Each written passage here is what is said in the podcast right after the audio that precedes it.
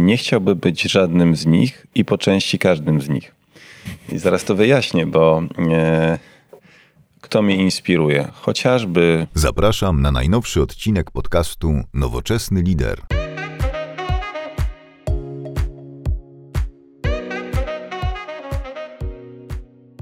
Dzień dobry, witam Was serdecznie w podcaście Nowoczesny Lider i dzisiaj moim Waszym gościem jest Daniel Wocial, prezes Adecco w Polsce, odpowiedzialny również za klaster w Polsce i w Czechach. Prezes, tak. Cześć Danielu. Cześć, witam Cię, hej. No i to jest taka bardzo przyjemna możliwość porozmawiania z osobą, która widziała pewnie bardzo dużo ciekawych miejsc, biznesów w życiu, ale gdybyś muszę, Danielu, wcześniej powiedział, czym się zajmuje Adecco, dać kontekst Twojej pracy, to byłoby fantastycznie i od tego dalej pociągniemy tematy. Super, przede wszystkim dziękuję za zaproszenie, witam Was wszystkich, no i będzie mi miło spędzić z Wami tą chwilę. Mam nadzieję, że będzie dla Was interesująca, dla mnie już jest.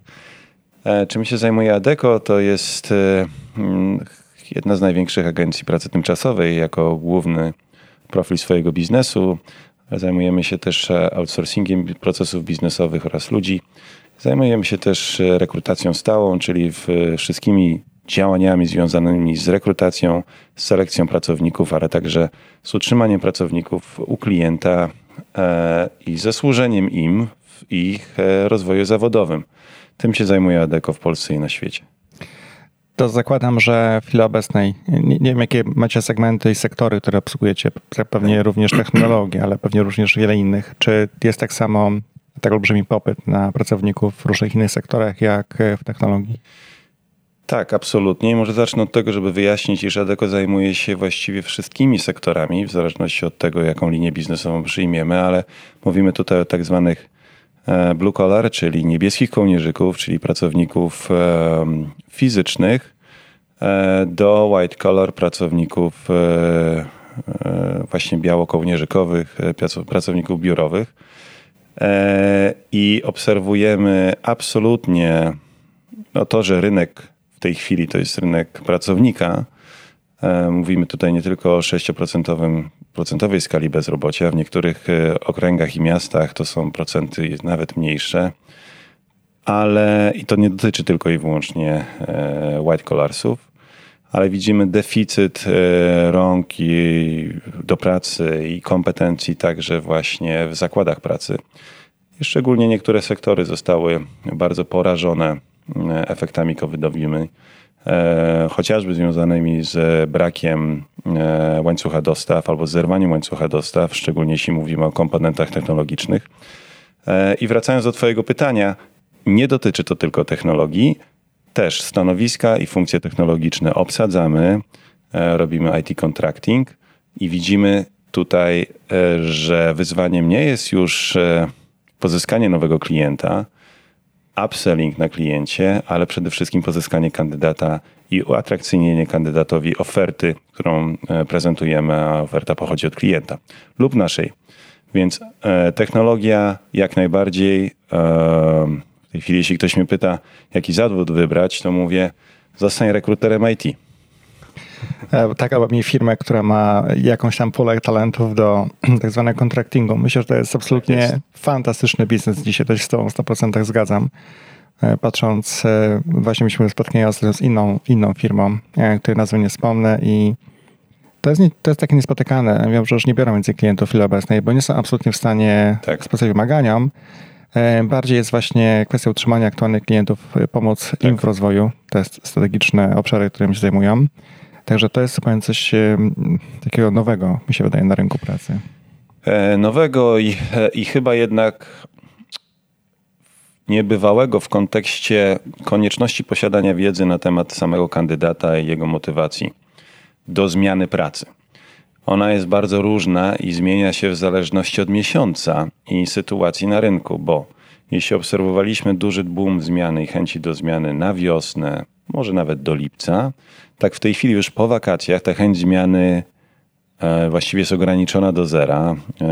Patrzymy w tej chwili na to z oczekiwaniem na to, co przyniesie czwarta fala pandemii, jak zareagują na nie firmy. W związku z tym kandydaci, którzy jeszcze trzy cztery miesiące temu byli skłonni do zmiany tej pracy, w tej chwili no, tej skłonności nie mają albo ją ograniczają. czekając na to, co się stanie przez nas następne miesiące, ponieważ zmiana pracy w tym momencie no, jest po prostu bardzo ryzykowna. I to oczywiście dotyczy też I T. To powiem Ci jeszcze, bo nie chcę od, od, tylko o rynku pracy rozmawiać, chociaż na pewno jesteś tak. tutaj super ekspertem, to w ogóle nie, nie wątpię, ale to jest podcast o Tobie głównie. Ale okay. powiem Ci jeszcze taka moja obserwacja, że ta, ta chęć i otwartość na zmiany między marcem i majem i po początkiem, no czy pierwsze dwa kwartały wynika też z tego, że po meritach, po promocjach, po odebraniu bonusów w firmach ludzie wtedy mówią, dobrze, tak. to teraz mogę spokojnie zmienić pracę, bo swoje już odebrałam, Dobra. odebrałem. Tak mi się wydaje, to jest po, po części też chyba dlatego, ale też jak mówisz, no kwestia właśnie dojrzali lider, eksperci, liderzy, oni też mają teraz, będą, zamienimy teraz pracę A na B, ale czy tam będzie stabilnie? To jest jakby też na tak. pytanie, które się często pojawia. No dobrze, ale Daniel, o tobie troszkę, bo to jest jednak podcast, którym staramy się sylwetki przybliżać. Mam tu bardzo fajny wywiad z tobą. W personal, personal zarządzanie dwa tysiące dwudziestym, więc może się to coś zmieniło w twoim myśleniu, ale jedno z pytań było o kompetencje w roli C E O organizacji. I to jest ciekawe, jakie ty kompetencje uważasz są ważne jako, jako C E O i nad czym pracowałeś, może pracujesz? I teraz faktycznie sięgając do tego artykułu, wydaje mi się, że tak jak odpowiedziałem na to pytanie, to chyba, to może nie chyba, odpowiedziałem trafnie. Zwróciłem na uwagę, że kompetencje C E O są dosyć szerokie i oczywiście jak popatrzymy na statystyki, C E O wywodzą się z funkcji finansowej, ze sprzedaży, znacznie rzadziej z operacji, z technologii, z H R u, chociaż widzimy w firmach globalnych tendencję, że na przykład szefowie I T albo właśnie operacji wchodzą na takie stanowiska coraz częściej. Wydaje mi się, że bycie C E O to umiejętność postrzegania i wiadomości różnych funkcji. Posiadanie wiedzy z zakresu finansów, sprzedaży, budowanie lojalności klienta, ale także H R u jest absolutnie istotne. I niestety dlatego ta funkcja jest tak z jednej strony pasjonująca, a z drugiej strony skomplikowana, że wymaga wiedzy z tych różnych dziedzin. Teraz wydaje mi się, że ktoś, kto pretenduje do takiego stanowiska albo chciałby go, albo chciałby widzieć siebie w takiej funkcji kiedyś, w przyszłości, powinien zwrócić uwagę na to, czy faktycznie w chwili obecnej ma ekspozycję albo może mieć ekspozycję na te funkcje, do których nie miał obecnie dostępu albo w przeszłości nie miał dostępu. I warto poszerzać swój właśnie zakres obowiązków i nawet nie tyle po, wychodzić poza e, obszar komfortu, co poszerzać ten obszar komfortu właśnie poprzez ekspozycję na różnego rodzaju funkcje. To chyba też bardzo często była taka ścieżka rozwoju kariery w większych firmach przynajmniej, no bo w mniejszych teraz nie masz wyboru, po prostu dostajesz pracę albo obejmujesz pracę szefem firmy, musisz się nauczyć szybko podatku, wszystkiego innego, raczej na tak. poziomie ogólności. Ale firma właśnie często była taka y, drabinka, prawda? Czy byłeś w sprzedaży, byłeś na przykład w finansach jakiś czas, byłeś w marketingu, byłeś trochę może czasem w H R ach, ale to naj, naj, najrzadziej pamiętam, pojawiało się na, na tej ścieżce rozwoju liderów. I lądowałeś później jako, nie wiem, prezydent danego regionu, a później C E O. Taka była najczęściej ścieżka, pamiętam, większe firmy, że musiałeś być w różnych miejscach i geografiach również, bo pamiętam, że dużo osób, które awansowały na jakieś większe role w większych korporacjach, były również w wielu geografiach. Typu poznawały Azję i Pacyfik, poznawały Europę, jeśli nie były z Europy i tak dalej, i tak dalej. No to ciekawe, ale dla ciebie, jakie, dla, dla ciebie jakie są jakieś jeszcze kompetencje szczególnie ważne? Jak zarządzasz firmą? Wydaje mi się, że w tej chwili i to mnie i nas w organizacji oraz z moich, moich peersów w innych organizacjach, wydaje mi się, nauczyło Ten okres nauczył patrzenia trochę na, na, na organizację w inny sposób, w sposób bardziej empatyczny, w sposób bardziej otwarty. Powinniśmy więcej słuchać. Eee, słuchać dlatego, że mało się widzimy, a ta komunikacja niewerbalna jest także istotna. Nie mieliśmy okazji się widywać przez ostatnie osiemnaście miesięcy. Niektórzy z nas nadal są gdzieś tam w izolacji, ponieważ w zależności od polityki firmy nie wszyscy wracamy do biur.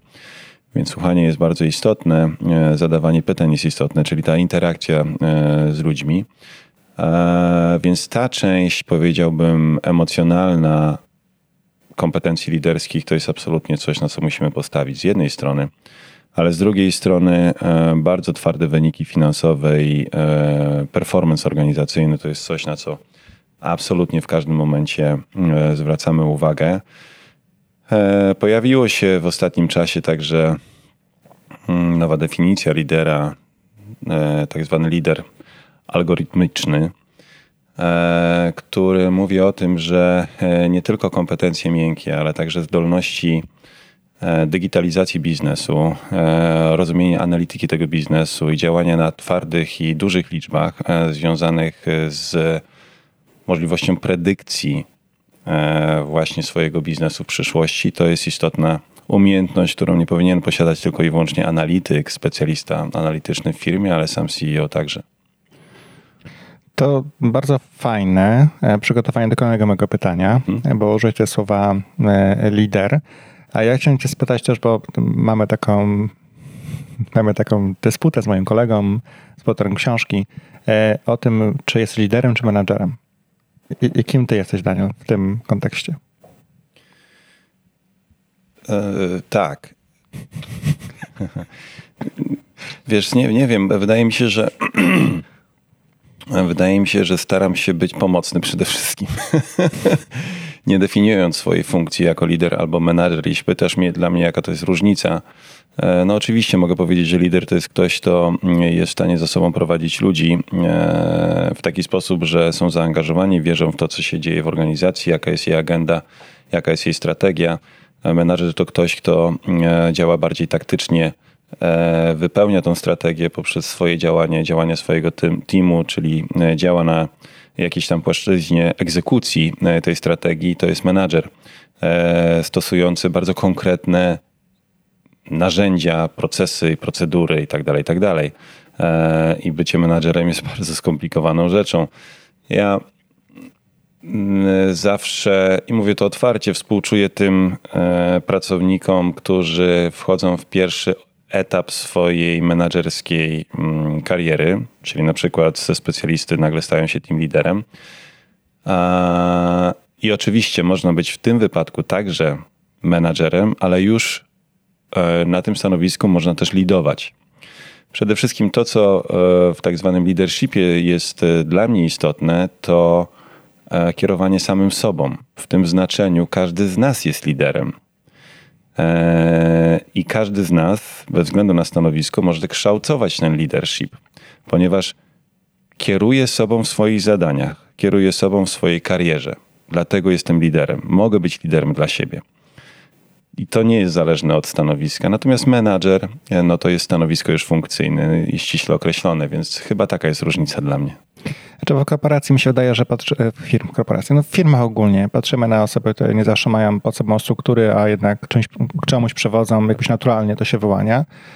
Natomiast w tej dyskusji też przebrzmiało ostatnio, że ja osobiście mam dwie funkcje, bo jedną, drugą lider, manager między dziewiątą a siedemnastą przełączam się pewnie cztery razy między tymi, wiesz, rolami, no bo czasem wpływasz na organizację, która jest poza tobą, jakby masz zupełnie niezależnie podłączone jednostki, a czasem po prostu masz do zrobienia robotę menedżerską, przeżyć wyniki, zrobić sobie, nie wiem, swoje daily, gdzie jesteśmy z projektami i tak dalej, i tak dalej, więc to, ale to akurat też kolega Piotr ma takie badanie, który z tych styli jest bardziej e, efektywny mhm. dla ludzi. No i się okazuje, że menedżerowie jednak wygrywają, no bo oni robią robotę, a liderzy tam jednak, w tym liderzy, którzy jakby mają tą wizję, ale niekoniecznie mają później, wiesz, nie, do, nie dostarczają, no to, to jest fajnie posłuchać, ale na sam koniec dnia ludzie idą do tych, którzy mają wyniki. Bez wątpienia tak i te wyniki pokazują także tą możliwość lidowania, to znaczy jeśli znam swoje narzędzia, jeśli znam procesy, jeśli znam swoich pracowników, czyli jestem w stanie zastosować te narzędzia e, skutecznie, czyli poprzez kompetencje moich pracowników, to na koniec dnia daje wynik. Mhm. No i to jest właśnie skuteczny menadżer. Dokładnie. Także myślę, że tutaj jeszcze będziemy mieli ten temat, po, po, podrążymy z, też z moim współautorem, to jest ciekawe, ciekawe badania, obserwacje i to jest taki ciekawy, ciekawy w ogóle wątek, który mamy ostatnio debaty, na którym tematy debatujemy dość często. No dobrze, trochę zmieniając temat. Dla mnie też temat bardzo ciekawy, interesujący. Trochę od, od Danielów z perspektywy budowania swojej marki. Jak ty rozumiesz pojęcie personal brandingu czy marki osobistej? Jak o nią dbasz? No, to ciekawe pytanie. Mamy teraz taki okres zmiany, e, dużej zmiany politycznej w Niemczech. E, I może zacznę cytując, e, przytaczając cytat Angeli Merkel, która odniosła się do zarzutów, e, iż nosi cały czas e, albo bardzo podobny żakiet e, i w ogóle to, to tak nie wygląda. Ona powiedziała, że ona nie jest modelką i nie chodzi na wybiegu, tylko służy swojemu narodowi. I teraz, czy ona dba o swój employer branding, employee branding, prawda? Hmm. Można powiedzieć, że ona też w jakiś sposób dba o swój branding, tak jak każdy z nas na swoim poziomie. Wydaje mi się, że odpowiadając na to pytanie, trzeba sobie zadać przede wszystkim pytanie, ale, ale o co chodzi? To znaczy, co chcę kształtować? Czy chcę pokazać siebie jako osobę prywatną, czy chcę pokazać swoje kompetencje, e, czy po prostu chcę być znany z tego, że jestem znany. I mamy taką tendencję od wielu lat. E, są naprawdę specjaliści od tego, żeby być znanym. E, I to wszystko można nazwać brandingiem. E, ja osobiście polecałbym taki branding, który w sytuacji zawodowej pokazuje nasze kompetencje. I stawia nas gdzieś tam albo buduje nasz wspólny mianownik kompetencyjny i mianownik naszej wiedzy. I taki branding polecałbym właśnie budować. Natomiast nie należy wpadać w pułapkę. To znaczy, wydaje mi się, że trzeba robić swoją robotę i oczywiście tą robotę pokazywać przede wszystkim w swojej organizacji, ale także na zewnątrz, jeśli ona może być jakimś best practice'em. Wtedy ten branding sam się obroni i sam się buduje.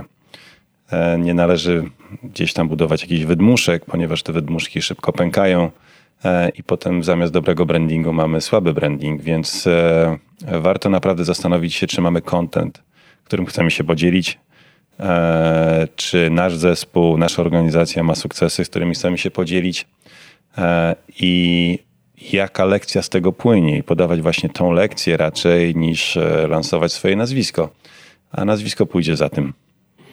To jest taka ciekawa potem przypowieść z Warszawy, z, twojego, z twojej branży po części chyba. Mhm. Czy była pani, y, która była dyrektorem H R w jakimś filmie, nie wiem czy sprawdzasz, czy to jest przypowieść, ale bardzo mi się podobała.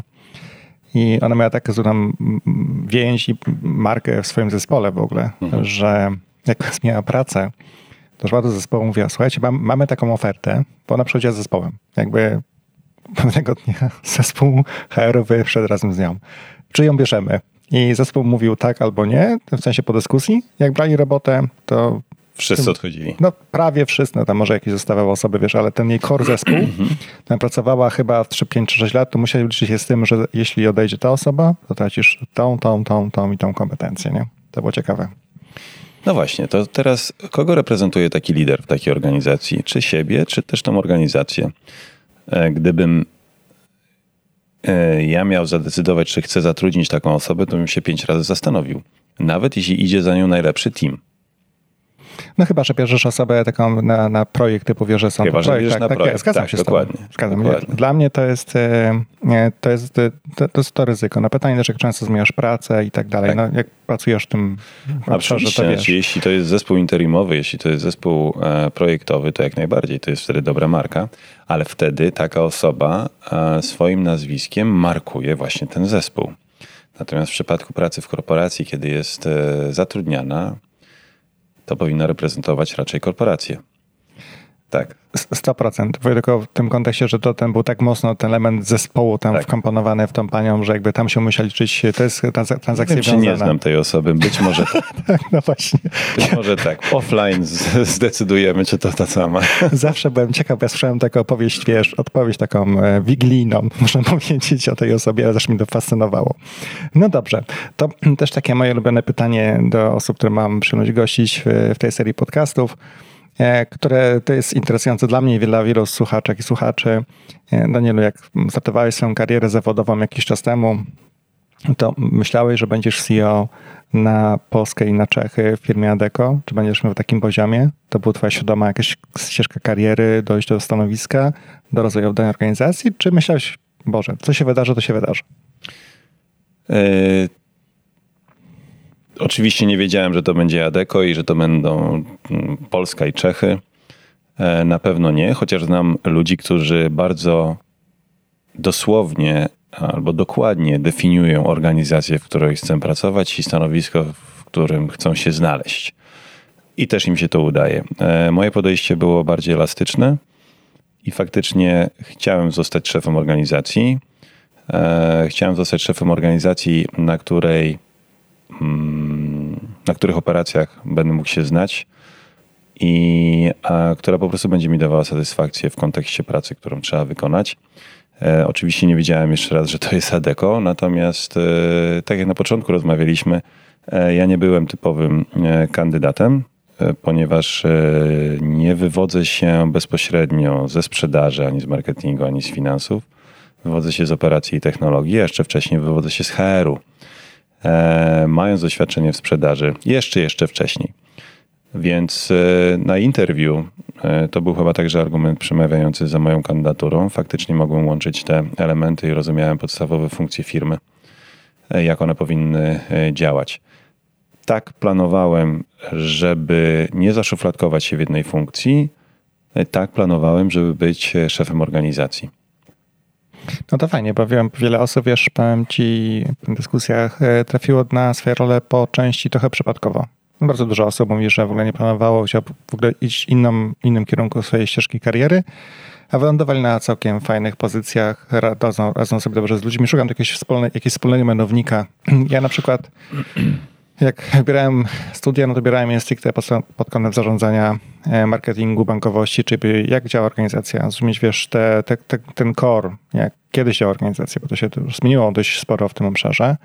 A technologia była moją pasją. Jakby tak się narodził taki hybryda technologa slash lidera, menedżera. Zupełnie szczerze. Ale od początku studia były wybrane w tym kierunku prawo. Jeszcze po drodze się pojawiło. To też się przydaje, chociaż już nie pamiętam dokładnie, wiesz, um, um, kodeksów, ale no, pamiętasz tę logikę, z czym to się powinno wiązać przynajmniej jedno z drugim. I tak. I tutaj e, to, to, to jest ciekawe, co mówisz. Wydaje mi się, że I tak, to, to ja miałem taką historię wcześniej, że nagle w organizacji, w której się znajdujesz, jeśli to jest fajna organizacja, która fajna w kontekście takim, że otwarta na twoje możliwości, na rozpoznanie twoich kompetencji, daje ci jakąś możliwość wewnątrz, czy przeszeregowania, czy awansu poziomego, pionowego. Ja zawsze korzystam z takich sytuacji wtedy, kiedy właśnie na tej drodze widziałem sens tego, aż poszerzę swoje kompetencje i będę bliżej celu, który, który chciałem zrealizować. Widzę niestety w wielu pracownikach taką niechęć, szczególnie przed, przed tym awansem, przesunięciem poziomym, mhm. tłumaczoną tym, iż będzie to ode mnie wymagało znacznie więcej wysiłku, będę musiał poszerzyć, poszerzyć swoje kompetencje, ale więcej w związku z tym nie zarobię, to mi się nie opłaca. Sam jestem przykładem takich sytuacji, kiedy faktycznie ten, można by powiedzieć, ktoś by powiedział, krok w tył daje ci później dwa kroki do przodu. Zachęcam wszystkich do tego, żeby zrobić ten, w cudzysłowie, krok w tył i faktycznie trochę się wysilić i poszerzyć swój, e, swój comfort zone.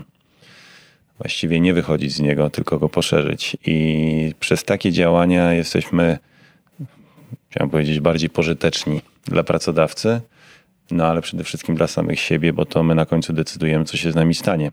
Mamy wtedy więcej możliwości na stole, z których możemy wybrać. Więc warto się nie szufladkować albo specjalizować w konkretnej dziedzinie. Znowu specjalizacja to też nie jest zawężenie swojej kompetencji, to jest poszukiwanie różnych dróg i elementów w ramach swojej funkcji. I znowu poszerzenie, czyli specjalizujemy się w ramach jednej z funkcji, ale nie jesteśmy zaszufladkowani. To też daje rezultaty. Mam takiego przyjaciela, który jest lekarzem, doktorem. Zrobił w tej chwili drugą specjalizację, drugi doktorat. Jest jednym z bardziej szanowanych chirurgów w Polsce właśnie dzięki temu, że nie zaszufladkował swoich kompetencji w ramach, no, w ramach jednych umiejętności.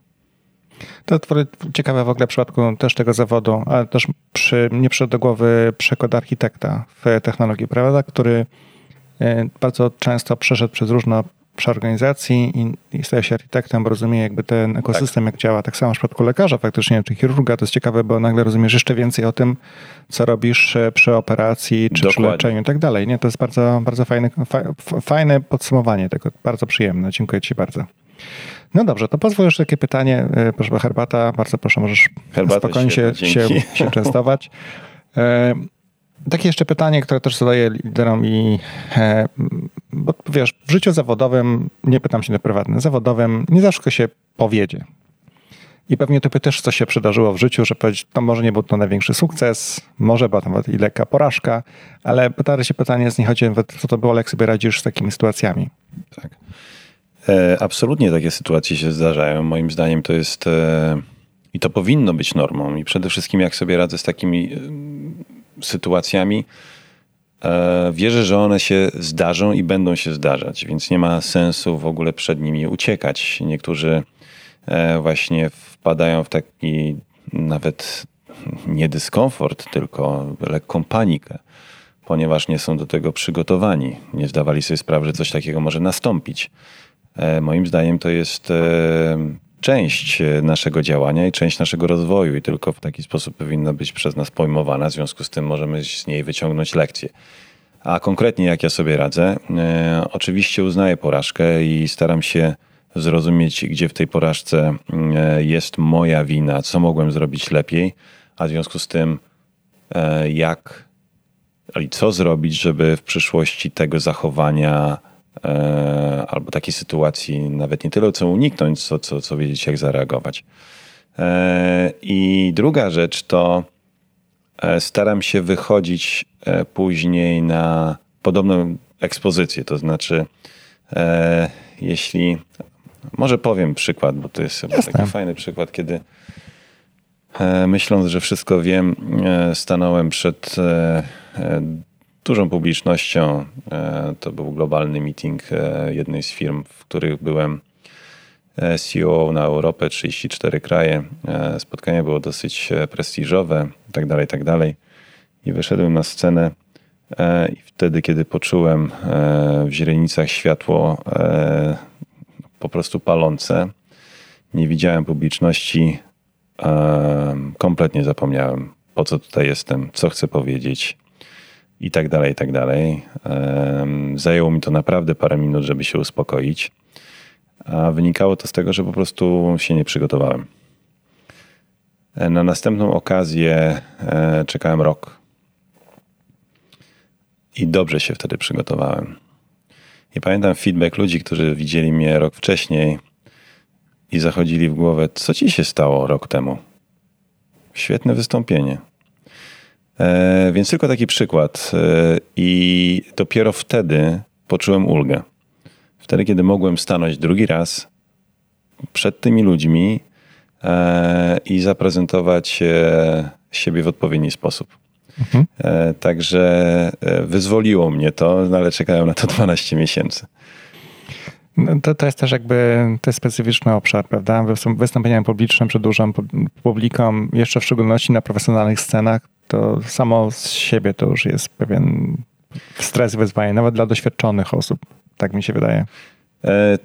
No na pewno, teraz mogę powiedzieć, że jest to stres i trzeba sobie pomóc w tym stresie, więc po prostu się przygotować, ale warto się przygotowywać do wszystkiego, co jest ważne i, i po prostu nie ignorować pewnych, pewnych rzeczy, na pewno słuchać tego, co ludzie doświadczeni mówią i obserwować ich, bo czasami siedząc po tej drugiej stronie widzimy ludzi, którzy faktycznie świetnie mówią, konkretnie, dobrze się zachowują na scenie i nie zdajemy sobie sprawy, że to jest takie ciężkie.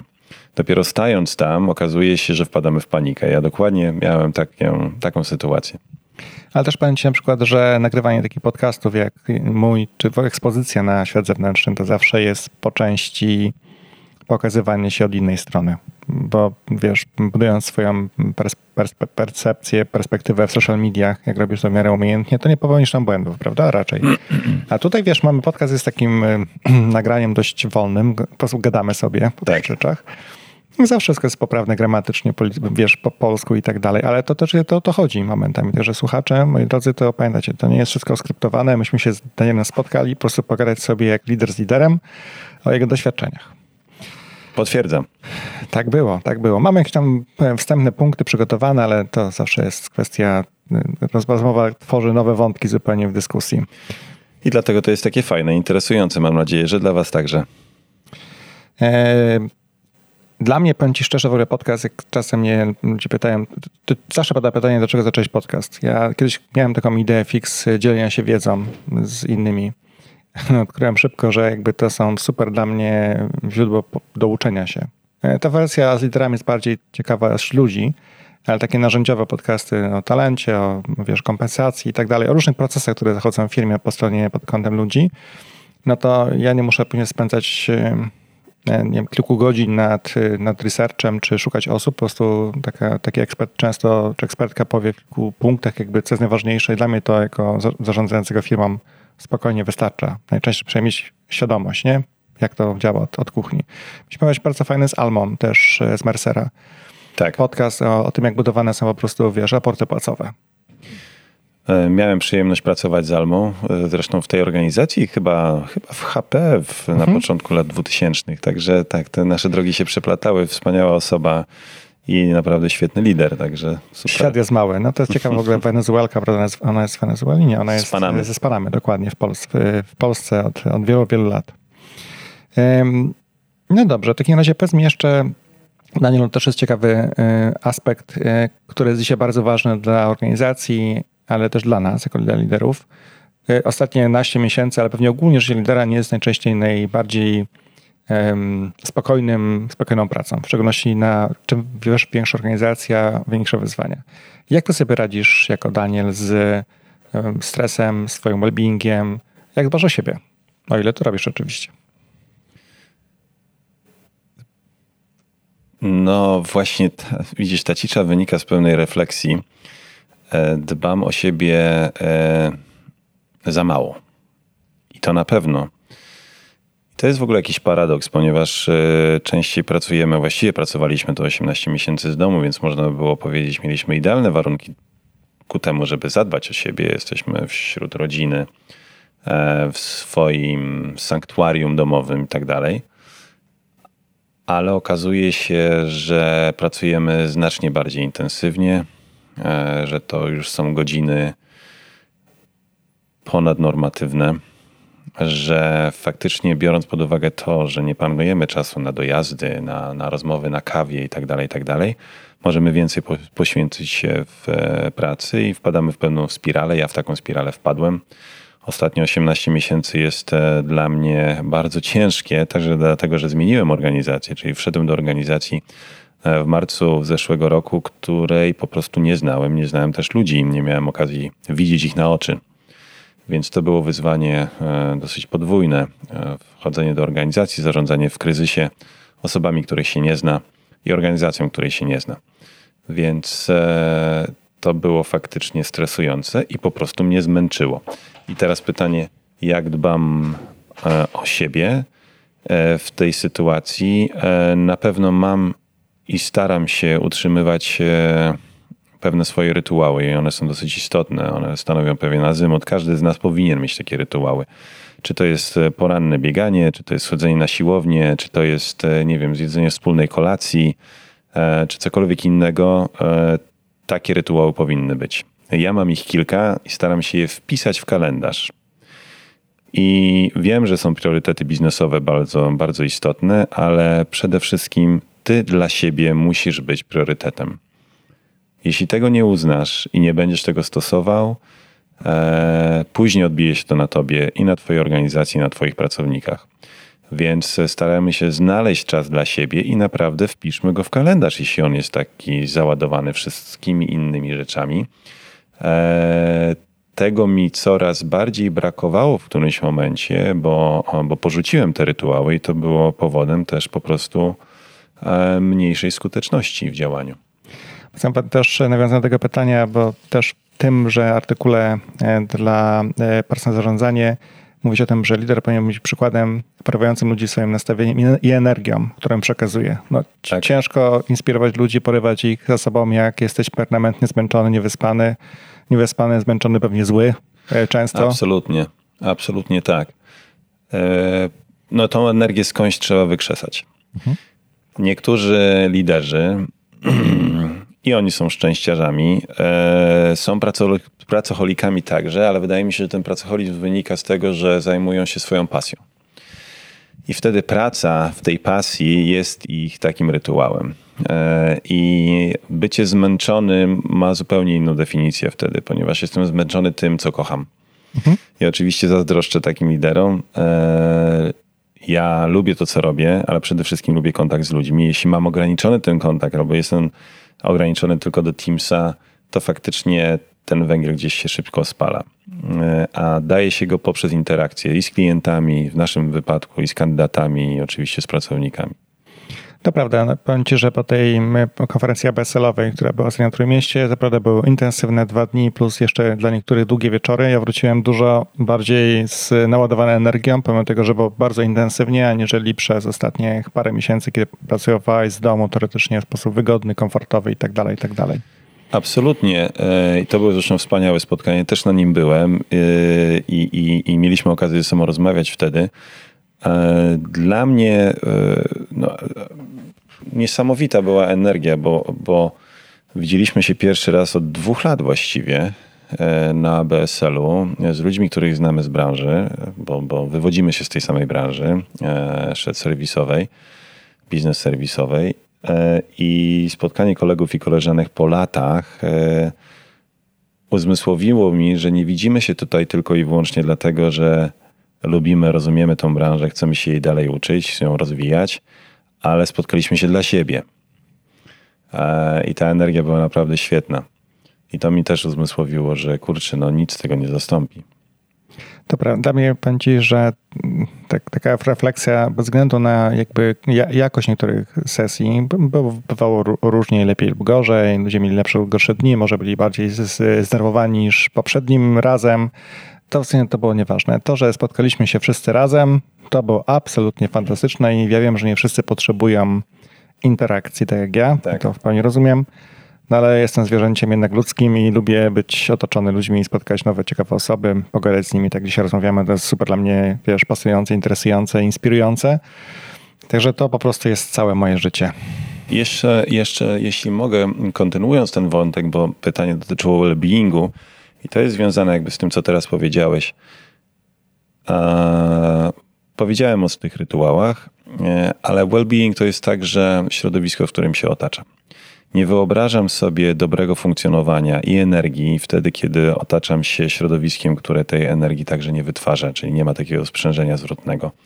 E, I oczywiście nie chcę mówić e, trywialnie e, o unikaniu ludzi ze złą energią, bo wtedy możemy szufladkować zupełnie niepotrzebnie. Wydaje mi się, że każdy z nas ma jednak tą pozytywną energię gdzieś tam, ale niektórzy po prostu są jakoś tak bardziej zagubieni, może mniej, mniej potrafią ją wyzwolić. Wydaje mi się, że lider powinien umieć wyzwolić tą pozytywną energię, ale przede wszystkim też to jest sprzężenie zwrotne. Ja coś daję i od razu otrzymuję od kogoś, więc osoby, z którymi pracujemy, mamy chęć pracować, to też jest istotny element naszego środowiska i well-beingu. Po prostu mniej się męczymy w takim, w takim środowisku. Na, w rekrutacji ty też zapewne, kiedy masz shortlistę i masz dwóch czy trzech świetnych kandydatów kompetencyjnie, to na końcu mówisz, dobrze, to z kim mam chemię?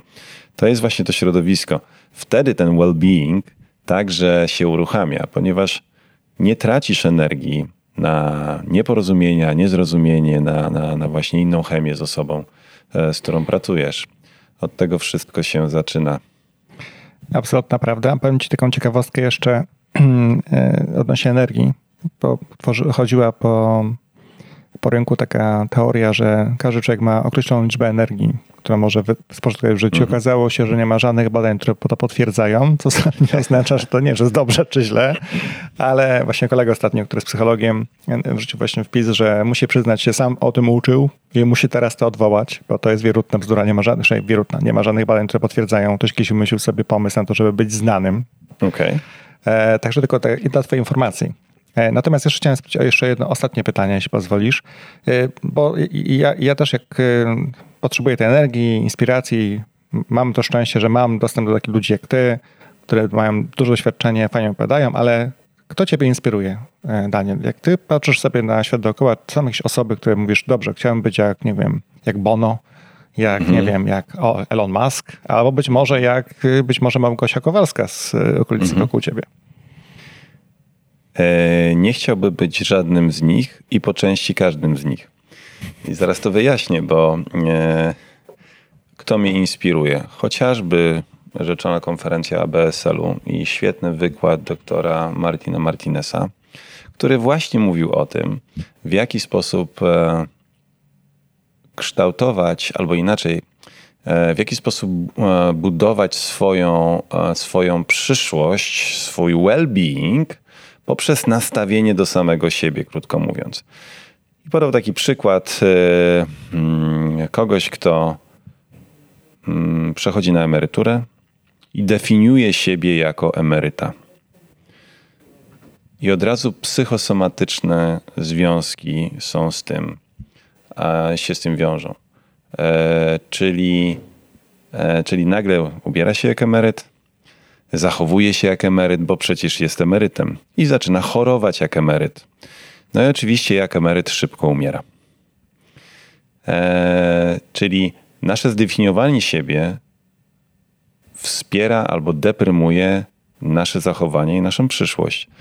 I teraz, czy to był inspirujący wykład? Bardzo. Szczególnie dla mnie, e, człowieka w średnim wieku, który mógłby powiedzieć e, o sobie: masz kryzys wieku średniego, za chwilę masz pięćdziesiątkę, to taka magiczna liczba. De facto byłem na urodzinach mojego przyjaciela, który właśnie w sobotę skończył pięćdziesiąt lat i żeśmy o tym rozmawiali. Eee, czy my się czujemy na pięćdziesiątkę? A czy my mieliśmy kryzys wieku średniego? Eee, moja przyjaciółka powiedziała, że właściwie pięćdziesiątka to już jest ten łagodniejszy e, odcień dzieciństwa faceta, więc może będzie faktycznie lepiej.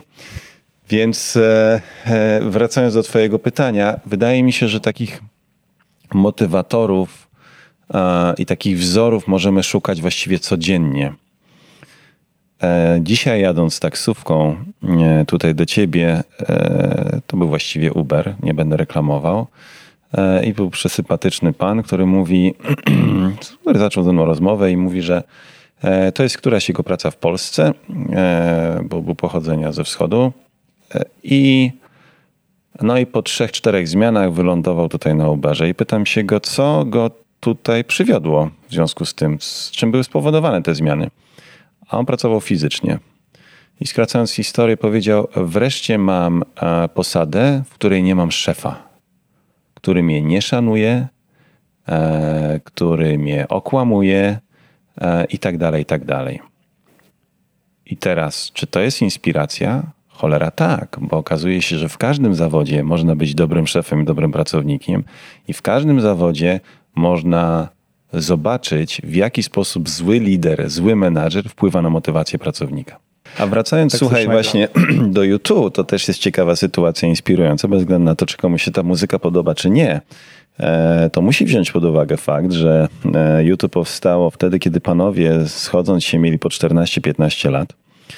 Właściwie żaden z nich nie do końca świetnie grał na instrumentach. I co się okazało, to jest, no, to jest, to są w tej chwili giganci muzyki rockowej na świecie. I czy to jest historia inspirująca? Tak, można się wszystkiego nauczyć, jeśli ma do tego pasję i zapał. Wtedy możemy pracować naprawdę po kilkanaście godzin dziennie i mamy z tego satysfakcję. Znowu jest to inspirująca historia. Uważam, że tutaj za tobą między innymi jest obrazek Tesli. Kolejna osoba, która zmieniała świat, ale mając no, masę kłód pod nogami, szczególnie w świecie, w świecie naukowym. Tam też jest ciężko się przebić, a, a, a wcześniej było jeszcze ciężej. Znamy historię Marii Curie Skłodowskiej, więc wydaje mi się, że w ogóle poszukiwanie inspirujących momentów w życiu, nawet zwykłych ludzi, może dać nam dużą korzyść. Do tego zachęcam. Daniel, bardzo dziękuję Ci za rozmowę, za czas, za, za naszą, wiesz, pogadankę, pogawędkę tutaj. Życzę powodzenia. Wspomniałeś, o czym mówiliśmy w podcaście, coś u Ciebie szykuje się nowego, więc będziemy śledzić informacje na temat kolejnych kroków. Bardzo dziękuję. Faktycznie zmiana jest permanentna. Będę dawał znać. Bardzo dziękuję. Tak na ziemię, miłego dnia i oczywiście miłego pobytu w Krakowie dzisiaj jeszcze. Dziękuję bardzo. Wszystkiego dobrego. Jeśli podcast Ci się spodobał, poleć go swoim znajomym.